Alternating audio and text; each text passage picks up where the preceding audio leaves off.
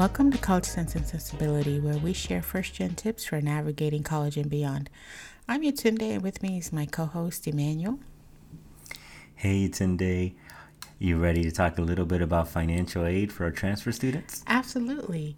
So, listeners, welcome back. Today, we are talking about things we want you to be aware of and stay on top of as we wrap up the spring semester and you head off to your transfer institution. Today, we're going to focus this transfer tip um, episode on financial aid tips. Um, but we will be continuing this series and talking about other things that we want you to focus on for transferring and things we want to make sure you get done over the summer before you start in the fall. So, FA tips. If you had to pick one thing, Emmanuel, that you feel like is the most common question you get in May, right before finals, as students are heading out the door. What would you say is that one FA related question you get the most? Do I have to apply for next year? Ah, that's a good one. So that's what we're going to focus on is what you should have done by this time of year to be ready for next year, right? So number one thing is absolutely. Yes, you do have to reapply every year. But you should not be applying in May of of the year that you're going, right? You should have applied last fall, right? The application opens up in October. So you should have been applying for you know, fall of 23 that we're heading into, you should have actually applied last year, right? So typically financial aid opens up a year ahead. Okay.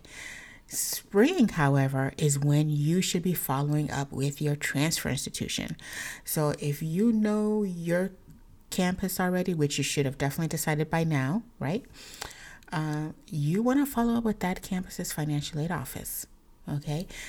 Whenever you apply for financial aid, every single year there's follow-up paperwork you have to submit you might have to submit your taxes you might have to submit uh, your parents taxes you you would want to let them know um, if you're interested in work study all of those things are things you do as part of the follow-up process so the number one thing that you should be doing in spring is following up directly with the financial aid office at the campus you plan to attend for transfer so you Yatunde, I hear like this March 2nd priority deadline in California. Can you tell me a little bit about that then? Because if I'm, do I supposed to play in October or by March?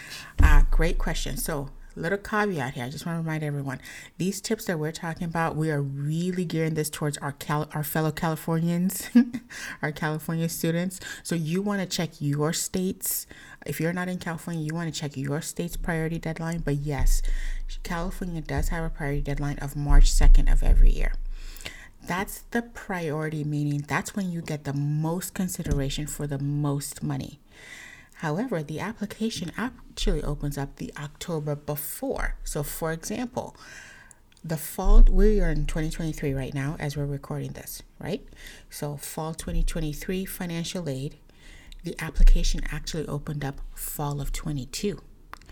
You get from October of 22 all the way of to March 2nd of 23 to be considered priority filing. Okay, so that means you get the most consideration for work study, for special grants, for income based need, for academic based needs. Um, and so you get you, you are in the boat of people who get the most money. And so you want to make sure you hit that deadline. Now, for our California students, that also means you get considered for Cal Grants, which is even more money, right? That's money directly from the state of California. So, very important that you meet that deadline. And what if I did apply for financial aid, right? But I forgot to put the school that I was planning to transfer. Okay, so let's say it's May. You thought you were going to go to UC San Diego, but now you've decided you're going to UC Santa Cruz, right? Didn't include Santa Cruz in your financial aid. Not a problem. You can just go back to your FAFSA, add the school that you have decided that you're going to go to onto your FAFSA. Then you follow up. Again, remember, follow up to make sure that you can submit the correct paperwork now to UC Santa Cruz. And as long as you met that initial deadline, even let's, you know, let's say it's May and you're deciding you're going to a new school, as long as you met that priority deadline initially, you're still considered filing in priority. You must have saw my face because I was just going to ask you that. and so, you know, I know you used to work in financial aid, and for our listeners, Yatunde has been an amazing resource for our students and for myself personally. So, what would be a couple tips that you kind of want to share out there, like that you just see that are maybe common errors before they transfer? Like, for example, look, here I go again answering my own question for you, right? but like, do I have to do anything if I'm going to my community college, transferring out to the UC or the CSU? Do I have to tell my current community college like I'm done? Ah, that's a great question. So, do you have to let them know? Not necessarily the, the not necessarily the financial aid office of your community college. However, if you were getting a Cal grant at your community college, you do want to follow up with the Cal Grant Commission. That's the California Student Aid Commission, and let them know that okay, you are going to a new school. Nice. And then, what would be your some other quick tips that you feel that you kind of comment like yeah you kind of see a lot yeah yeah so this is great so if you i would say the most common thing that any person in financial would tell you is that uh, where a lot of students run into issues is just not following through, right? So they fill out their FAFSA, but they don't submit a signature. They fill out their FAFSA, but they don't go back and add their parents' information. They fill out their FAFSA, but they don't follow up with the financial aid office, right? Um, so I just want to remind everyone out there that's listening that it might take more than one follow up, right? You might, you know, maybe when you fill out the FAFSA, you couldn't get your parent's signature at the time, and then you have to go back and add it. You have to make sure you follow through on all those things because all of that delays getting your money on time when school starts, right? But it also can get you out of the running for getting, you know, really, really important aid, right? So if you don't have all that stuff in on time, you're going to miss out on work study. You're going to miss out on other grants and special and special scholarships and you don't want to do that. So follow through, follow through, follow through as much as possible. Maybe even go in and talk to someone or call the financial aid office at the school you're interested in going to.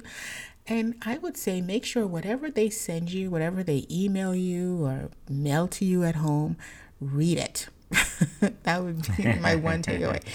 Actually read it and follow the directions, right? Many many schools um, pay your financial aid to, you know, like a debit card, a special debit card that's just for students who get financial aid. Make sure you you activate that and that you you know um, have your account set up so that or have your financial aid set up for direct deposit. Whatever is easiest for you but there's usually procedures that you have to follow to get all of that ready right? So that you get your money on time.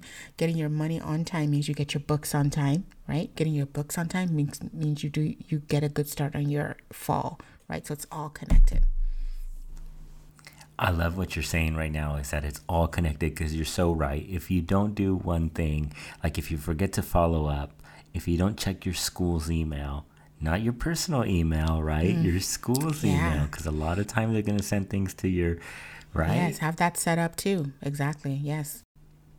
So a lot of my students will have their school. F- email forwarded to the email that they check more often, or they consistently check their school email and they just kind of make it a habit so they don't miss on any any on that follow up because if something's there just sitting and not followed through will you get your money?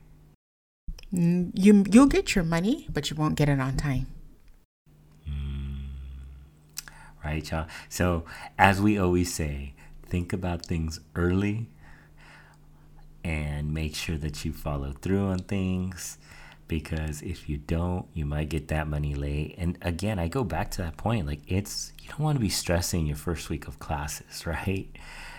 I really really appreciate those tips. Yatunde would be your one thing for today? My one thing is don't be afraid of the process. Um, if if you follow the steps that the financial aid office provides for you, remember that they are there to support you, just like the counselors are.